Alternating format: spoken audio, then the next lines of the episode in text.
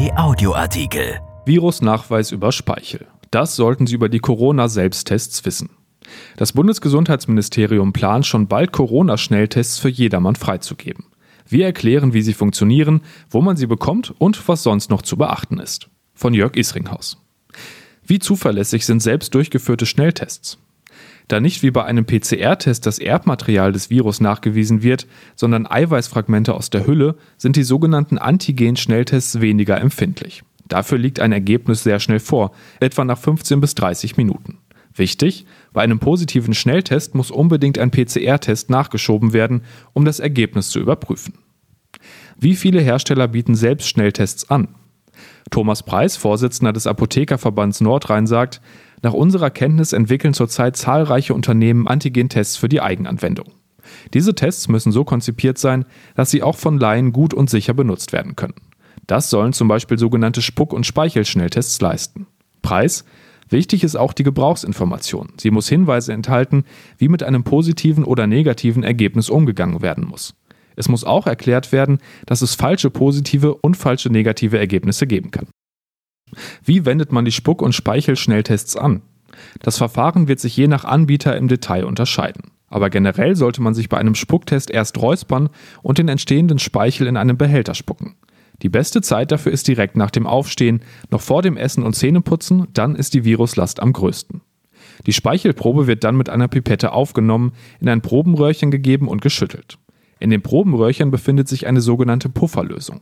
Drei Tropfen der Probe werden in die Vertiefung einer Testkassette gegeben.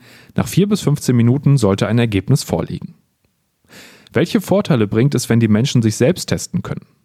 Die Anwendung könne dazu beitragen, dass weniger Menschen mit dem Coronavirus angesteckt würden, erklärt Preis. Denn mit dem Virus Infizierte, die vielleicht noch keine Symptome haben, werden früher entdeckt.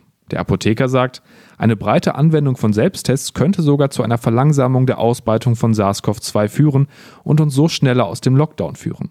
Diese Effekte könnten sogar schon nach kurzer Zeit an sinkenden Infektionszahlen festgestellt werden. Wer zertifiziert die Schnelltests? Die Hersteller zertifizieren die Spezifität und Sensitivität ihrer Antigen-Schnelltests selbst, müssen aber die Ergebnisse belegen und EU-Vorgaben erfüllen. Das Robert Koch Institut hat dazu Vorgaben festgelegt, was die Tests leisten müssen, um auf dem deutschen Markt vertrieben werden zu dürfen.